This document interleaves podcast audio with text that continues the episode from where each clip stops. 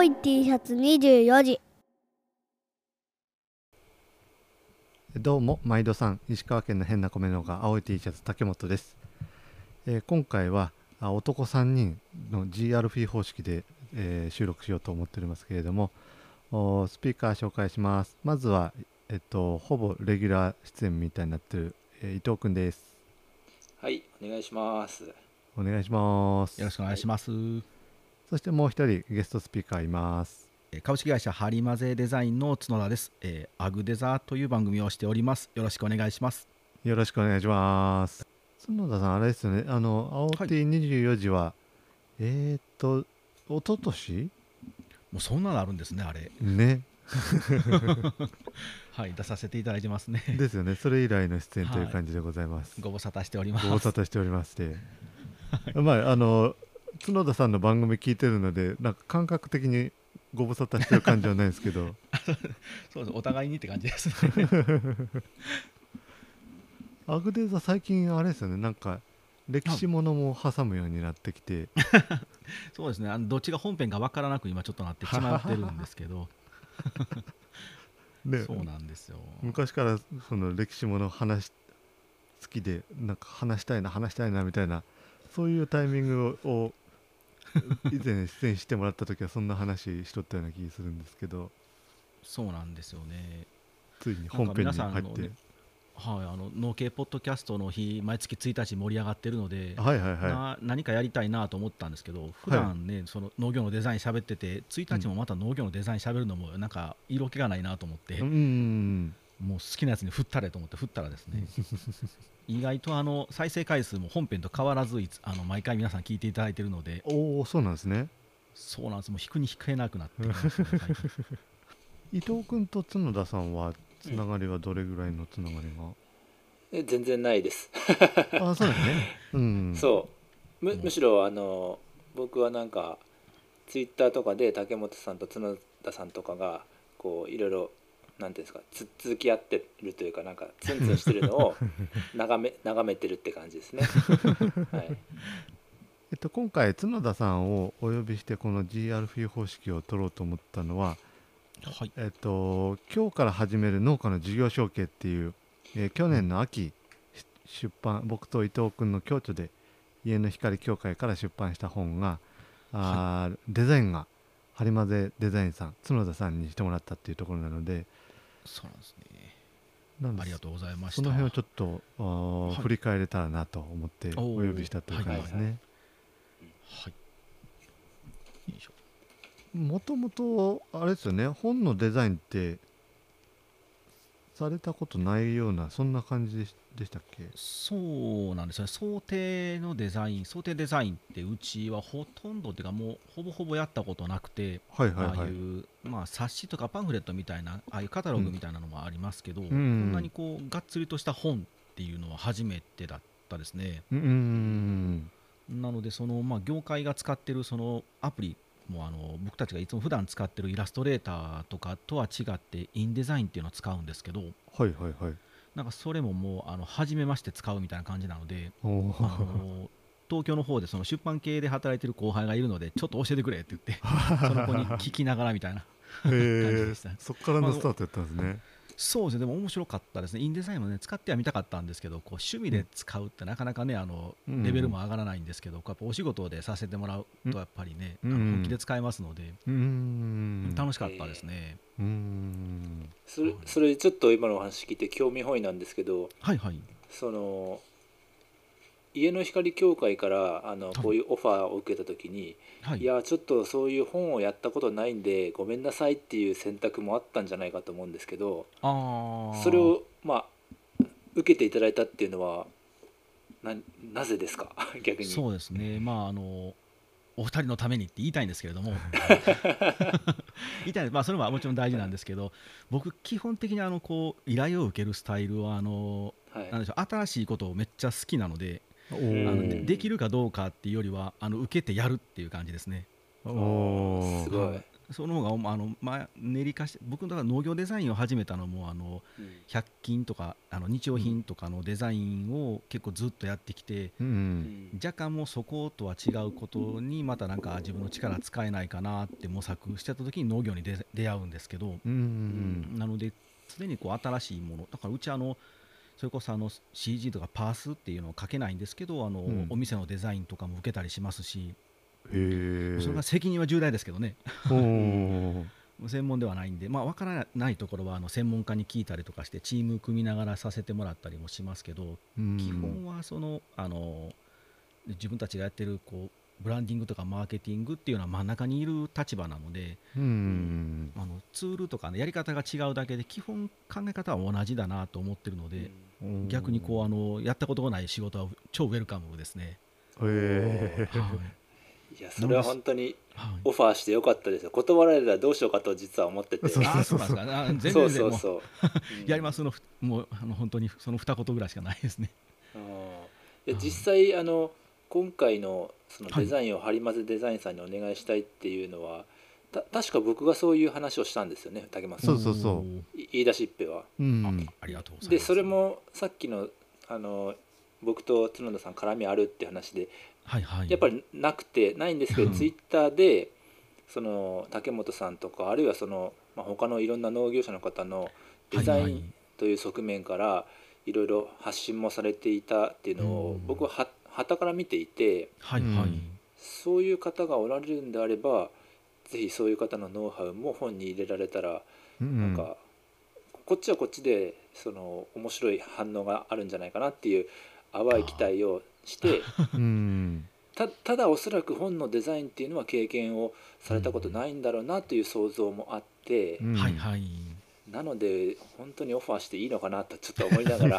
もう全然全然もうそうそうそうそう。はい。もう壁の低いあの人間でやってますのでどんどん超えてきいやいやてもらえるいやいや、ありがたいですね。うん。いやそれはでもありがたいですね。そういうふうになんかこう確変っていうかあの、うん。やってみようかなっていう気持ちはすごくワクワクしますしね。うん。まあ、あと本当に全然知らない人にデザインをお願いするっていうのがなんかあんまり勇気がなかったっていうのもあって、うん。はいはい。うん、少しでも、まあ、この本全体を通じて少しでも僕とか竹本さんどちらかあるいは両方が関係がある人を巻き込んでいきたいなっていう思いもあったので、うん。なるほど。そうそう。そういう意味でもハリマゼデザインさんにお願いしてよかったなと今でも思い思いますね。あありがとうございます。本当に。そう。その辺僕やったら頭凝り固まっとるからいやー角田さんのなんか領域じゃなさそうだなみたいなそういう感覚を持ってしまうっていうところもあったりするんですよね。あうん、いやまあ確かに出版社の言う通りにというか出版社お任せコースであはいはい。うん。なんかこういうこれぐらいのイメージであとなんかいい人いませんかぐらいで終わ,、終わる、まあ、終われた話でもあると思うんですよね。うん。はいはい。うんうん。うん。まあ、そこはプロは家の光という出版社がプロはプロでもうお任せで僕ら素人が口を挟まなくても、うんまあ、それはそれであの作品というか本はできたんでしょうけど、はい。うん。うん、よかったです。という意味で言ったら家の光協会の人もあのえそれなんでなんでその張松デザインさんっていう人にあのといきなり頼むんですかってそんなのちょっと困りますって言われなくてよかったなと、ね。そうですよね。うん。そそっちも理解があって本当によかったなと。うん。ありがたいなと。でお抱えのデザイナーさんとかもおるやろうけどね。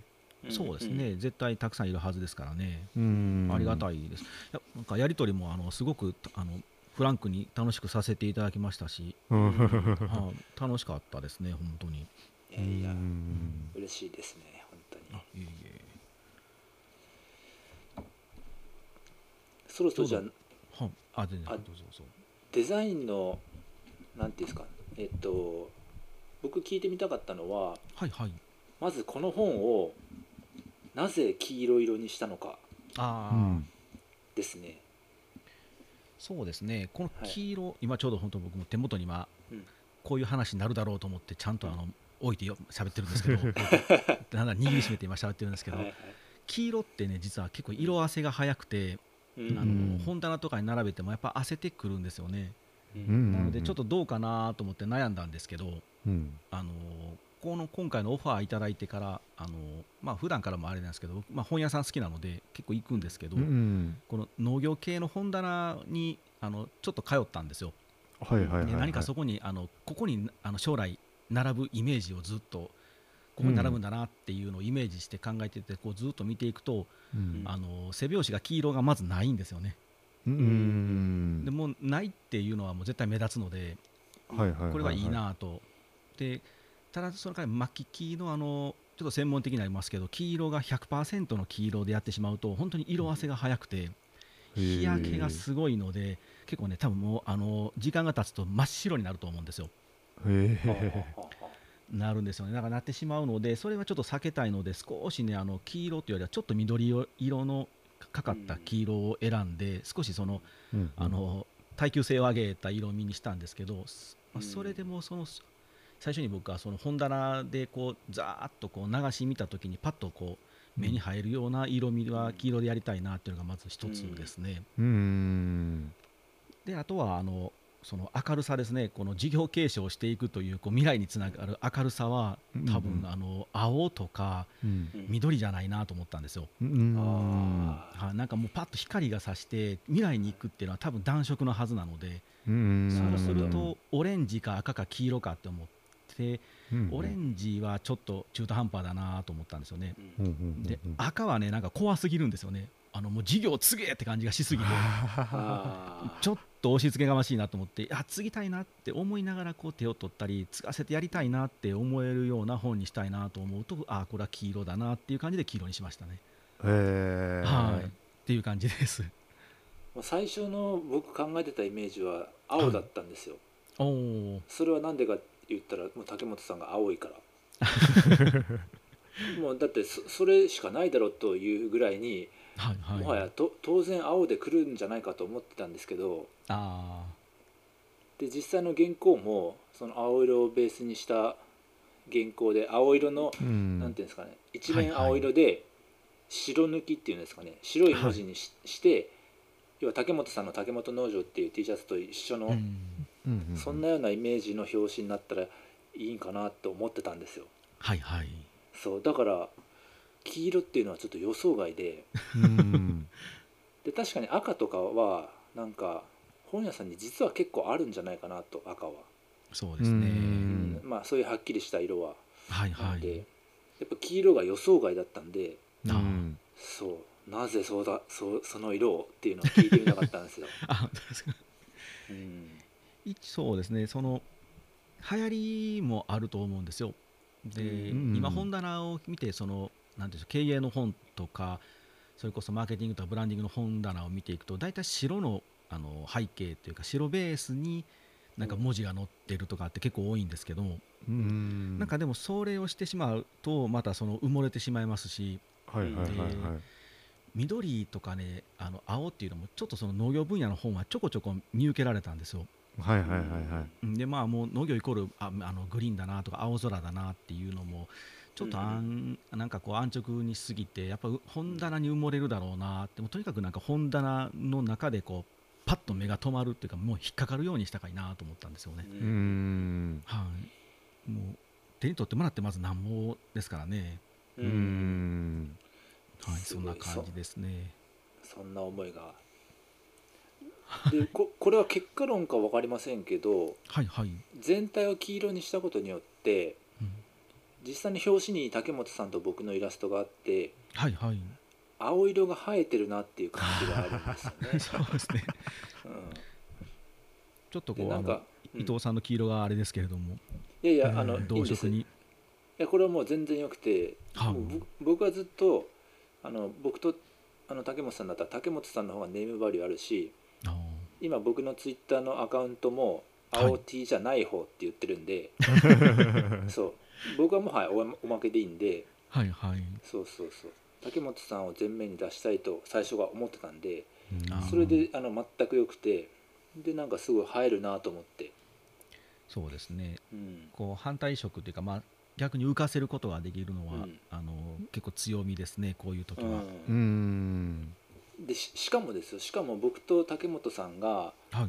こうリアルの時にはい竹本さんが当然青い T シャツを着ていて要はあの本を持って記念撮影みたいな時に竹本さんがこう胸元に本をこう両手で持った時にうん。今度バッグが青になるので黄黄色の本がまた映えるんですよ。うん。そこまでは考えてなかったですけどそれは映えますね。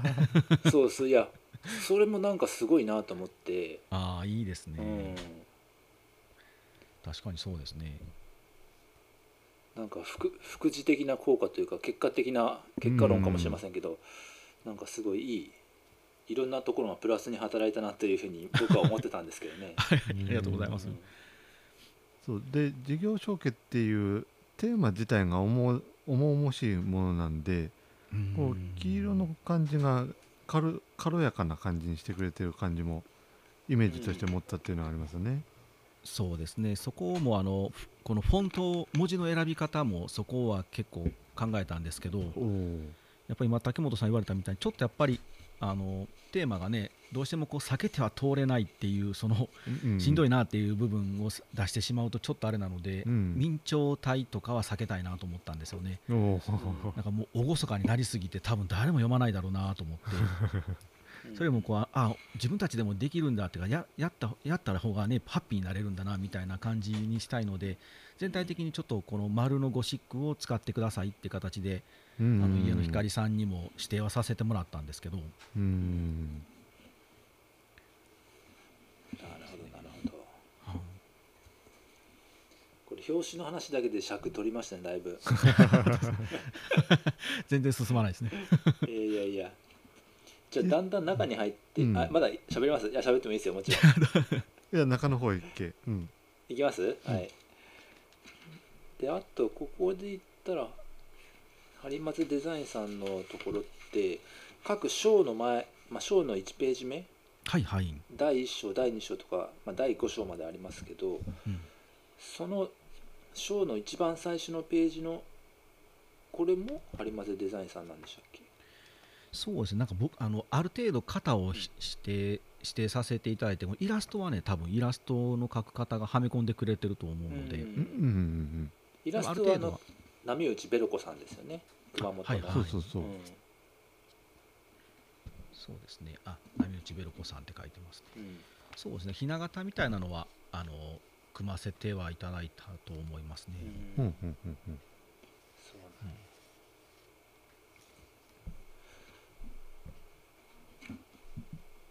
これ波内ベロ子さんもツイッターでいろいろ発信されてるからうん。今度喋ってもらえますかね？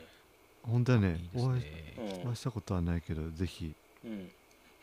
そうそう。気になってる人なんで僕も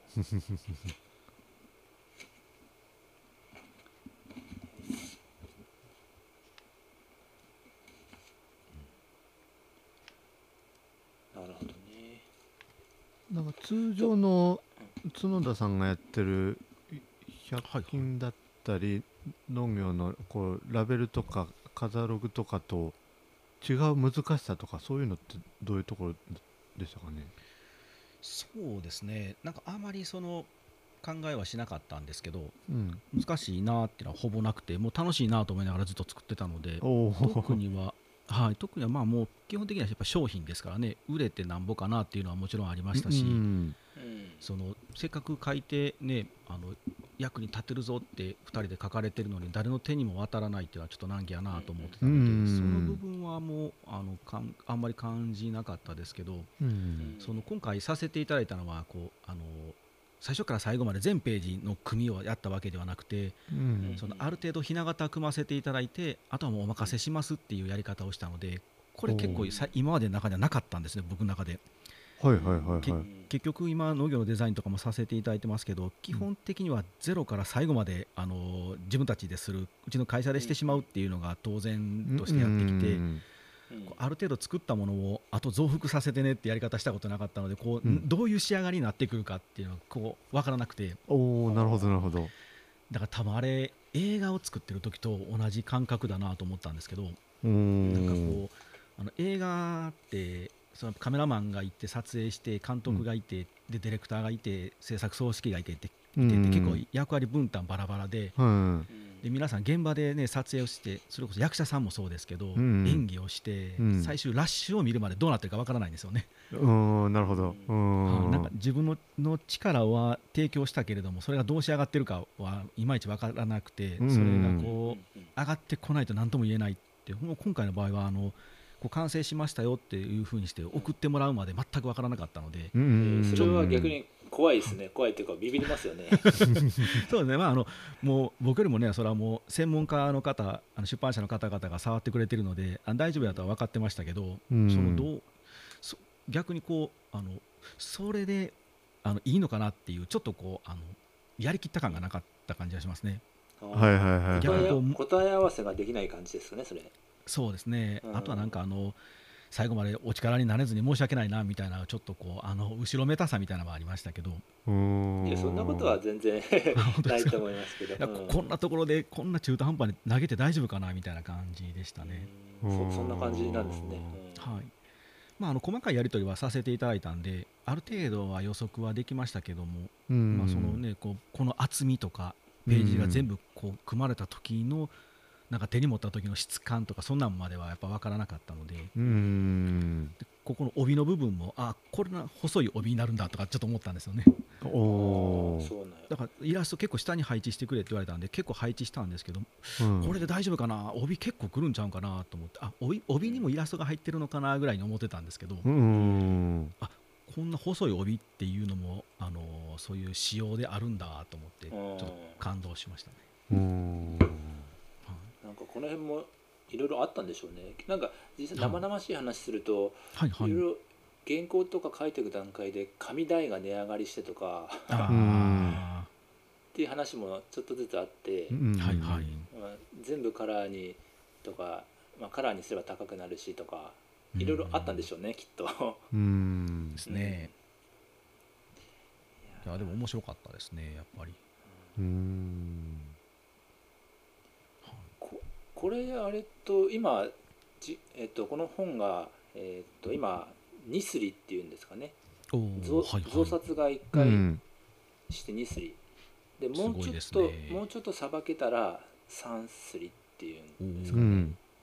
もう一回増刷にななりそうなんですけどえっとすなんか僕が思ったのは今日の収録って実はなぜか、はい。なぜ提案したかというとはいはい。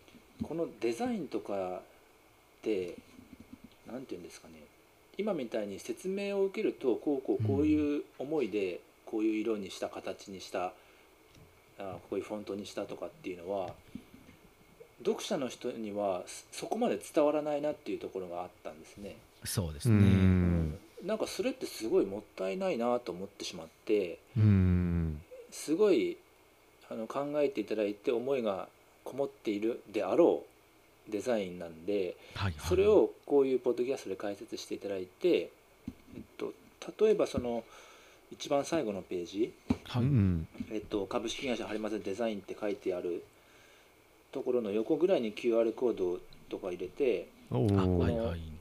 音声配信ををの乗っけられたらいいなと思ったんですね。ああいいですううんね。なんかせっかくこのポッドキャストがあるんでうんなんか本は本で文字として残ったりデザインとして残ったりしますけどそれをポッドキャストでこう保管できたら一番いいなとなるほど。なんかそれでハリマゼデザインさんのファンがまた増えてとか、あうんそうはいそういうのそういうふうにまた広がっていったらいいなって思いがあったんですね。ううんんそうですね。なかなかあのただでもこうなんでしょう。僕たちの時代は結構やっぱ幸せで。あのこう SNS もそうですけどデザイナーが結構前に出る時代なんですよね今の時代って。うんなんかうん。前前の時代って本当にあのこうなんていうんですデザイナーとそのオペレーターさんとの境目ってあんまりなかった感じのイメージで伝え聞いてるんですけど、うんひたすら言われたことを永遠にこう作り続けるみたいな感じでやってきてあんまりこう、なぜこれをこう作ったんだろうみたいなことを考えるっていうのはあんまり関係なかったみたいなんですよ。うんへえなのでまあどっちがいいかとも言えないですよね。あんまりデザイナーが前出過ぎてもその、うん。商品が本来説明がなくても売れなきゃダメなものが商品なのであまりこう説明が必要とされるものが良しとするのかどうかっていうのもあるんですけど、うんまあでもそう知ってもらうことであのねいいなと思った人がさらにいいなと思ってもらうようになれば嬉しいですけどね。うーん。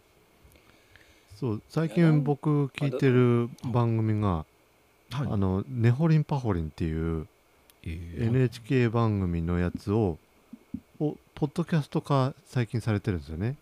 えー。ねほりんぱほりんをねほりはほりっていうポッドキャスト番組があって、うん。えっとねそれ何かって言ったらえっとねなんて言えばいいかな。人形劇風のインタビュー番組なんですよ。あちょっといわくつきな人をゲストに呼んで顔出し NG なので、えーーも昔の表現やったらモザイクかけるとか後ろから、はいはい。後ろから光やってて、えーあえっと、個人が特定できんようにするみたいな配慮なんですけどその「ねほりんぱほりん」は人形劇にしてゲストさんはあのひょっこりひょうたん島みたいな感じで人形で表現されてそその人人形もちゃんとリアクションをうまいことやらせてでなんかその人間味っていうのを表現するっていうやつなんですけどーはいはい。おそれのポッドキャスト番組はさらに面白くって、うん。えー前編でそのテレビ版のダイジェストをやって、えー後編で、えー制作陣のえー。対談があるんですよ。うん。えー、と番組ディレクターの人とカメラマンの人がうん。対談とかをしてでえっとカメラマンがどういう思いでこういうカメラワークをしたかみたいな。あいいですね。で実際にこう人形が動いておるけどもその動いてる人形を映すんじゃなくてその人形の影の部分を映すとかああこう左から舐めるとかなんかいろいろはい技術があるらしいんですけどあそれのそれの背景みたいなやつを話しされとって、わあプロもいろいろそういうことでその感情を表現するんだなみたいなのを教えてもらって、そしたらまたまた番組もう一遍見たいなみたいな、そうですね。そうそうさせてくれるんですよね。うんやっぱりこうキャプションって大事なんですよね。そその説、明っていうのはアートもそうですし、うん僕みたいなあの歴史オタクはあの、うんよくあの一緒にこう例えばお城とかうちのスタッフさんとかも無理やり連れていくんですけど、うんまああのあのリップサービスだと思うんですけどあの角田さんと一緒にい行けて楽しかったって言ってくれるんですけどね。それは多分あの何もないところをただ何もなく見たら何もないんですけど、はいはいはいここでこここでねこういうことがあってっていうとその場所ってもう特別なプレステが場所になるんですよね。それってキャプションなんですけど、うん。あの美術館に行ってただよくわからない絵を見せられるよりこの絵はこの作者がとかこの時代背景でとか、うん。戦争から逃げてみたいなそういうことをこう感じ取ってもう一度見るととてつもなくよく見絵が見なんかいい絵に見えるんですけどうん。多分そこはやっぱりすごく大事だと思いますね。うんだからこううん。もうまあ発信していくっていうのは本当に今の時代すごくこうあのライトに便利になりましたのでどんどんやっていった方がやっぱりいいなと僕らも思いますしね。うん映像とかやっぱ映画とかも面白いですよ。あのあこういう風に見せたいんだなって僕らあのやっぱり大学4年間学んだんでどうしてもそういう見方してしまいますしね。うーん見ますね。あこれにつなげたいからこれはこのカットというか今カメラ位置あ主人公じゃなくてあの連れの方に目線が移ったなみたいなのも分かりますしね。うーんはい、そういうのも大事ですね。あの僕はあの今アグダザで配信している歴史編っていうのはあの、うん実はあのカメラ位置を実はちゃんとあれ考えてるんですよ。あの今ひ秀吉編を配信し始めてるんですけど、うんあの本来主人公秀吉なので秀吉の目線で描くのが当然なんですけうど、んでもあのこう今回秀吉のことを見せたいのであの弟の小一郎にカメラ位置を変えようとかねこう一応全部計算してるんですよ。というキャプションでまた僕のあのあれを聞いてもらえたら楽しいと思いますけど、うん。なるほど、はい、そうなんです。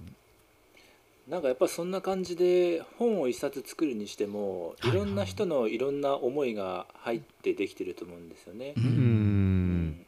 なんか僕らはたまたまあの筆筆者というか著者としてたまたま表に前面に出てますけど、はい、やっぱそのその縁の下の力持ちというかうんその。裏でいろんな人のいろんな人がこの本をやっぱ売れるようにしてしようとか必要な人に届けたいとかって言って考えてくださってやっていただいてるんで、うんそういう人の声ってその人たちが自分でいやこんなふうにこんだけ考えて作ったんだよって自分たちから言うのってやっぱり言いにくいと思うんで、あそうですね。うん、だから今回のような収録をやっぱこれももうちょっと継続してやっていきたいですね。本当に携わってくれた人。う。ん。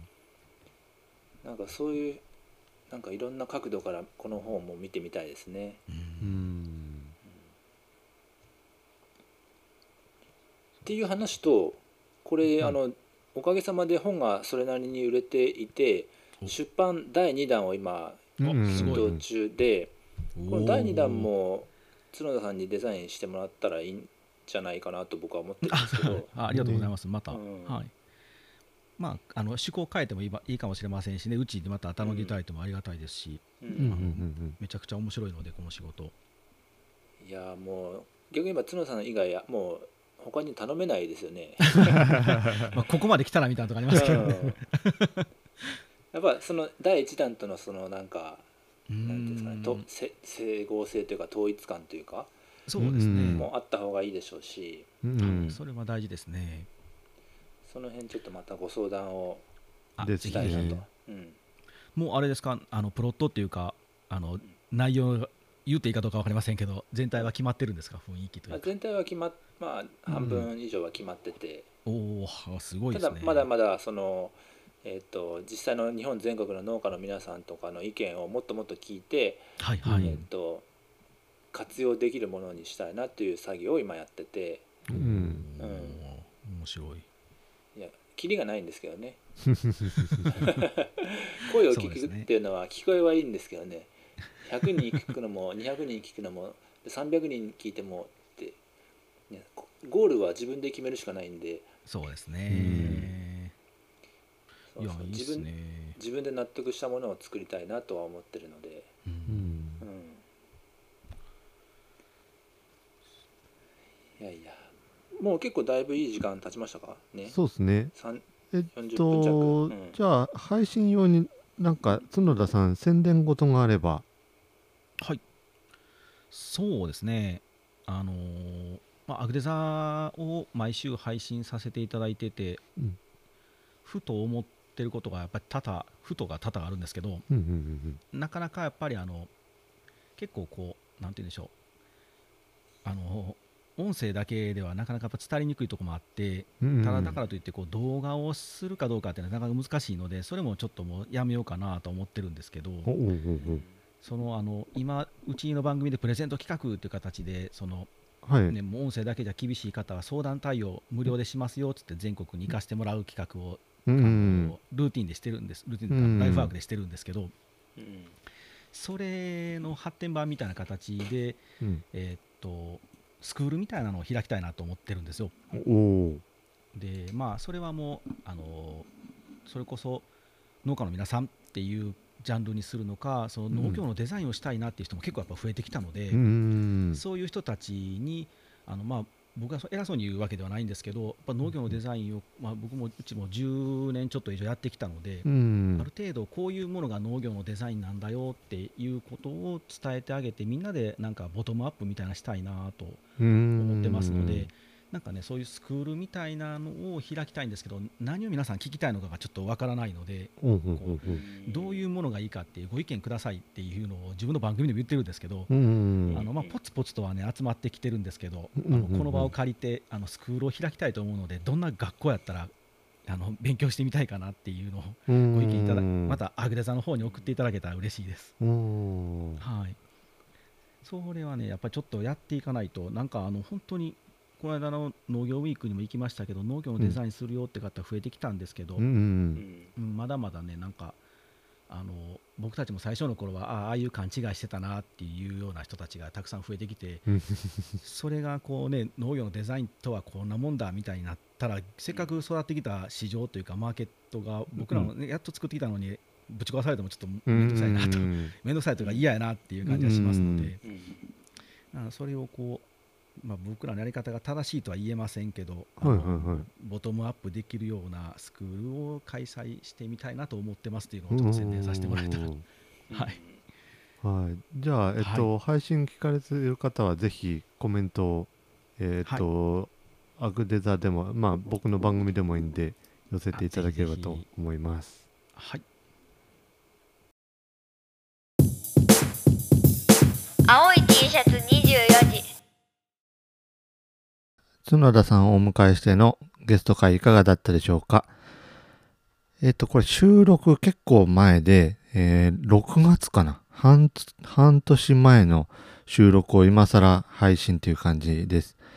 今年2023年11月に、えー農家の事業承継ノートっていう僕ら伊藤竹本ペアの第2弾本が家の光協会から出版されて、えーっと、第1弾と同じく家の光協会出版で、ハリマゼデザインさん想定。で、著者が伊藤竹本の2人っていう、あの、同じ制作スタッフで進めたという本がリリースされました。で、収録日が6月で、その時はまだ第2弾本出すよな、出す、出そう出そう、みたいな、そういうようなタイミングやったんで、えーこの収録の時にはその辺の話全然触れずっていう感じだったので少し、えー時間時空の歪みみたいなものがあ出てしまって申し訳ないでです、えー第2弾本農家の事業承継ノートは全国書店だったりネットなんかでも販売しているのでぜひお手にお買い求めいただければと思います。今回の配信いかがだったでしょうか？青い T シャツ24時ではお便りを募集しております。番組概要欄にリンクあります。Apple Podcast、Spotify でフォロー、高評価、レビューお願いします。Twitter ハッシュタグ、青 T24 時で感想をつぶやいてくださいね。見てます。それでは今回はここまで。ほんならまた。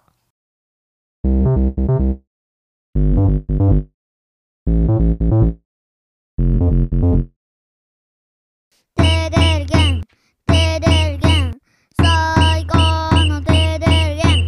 お米産地直送竹本農場。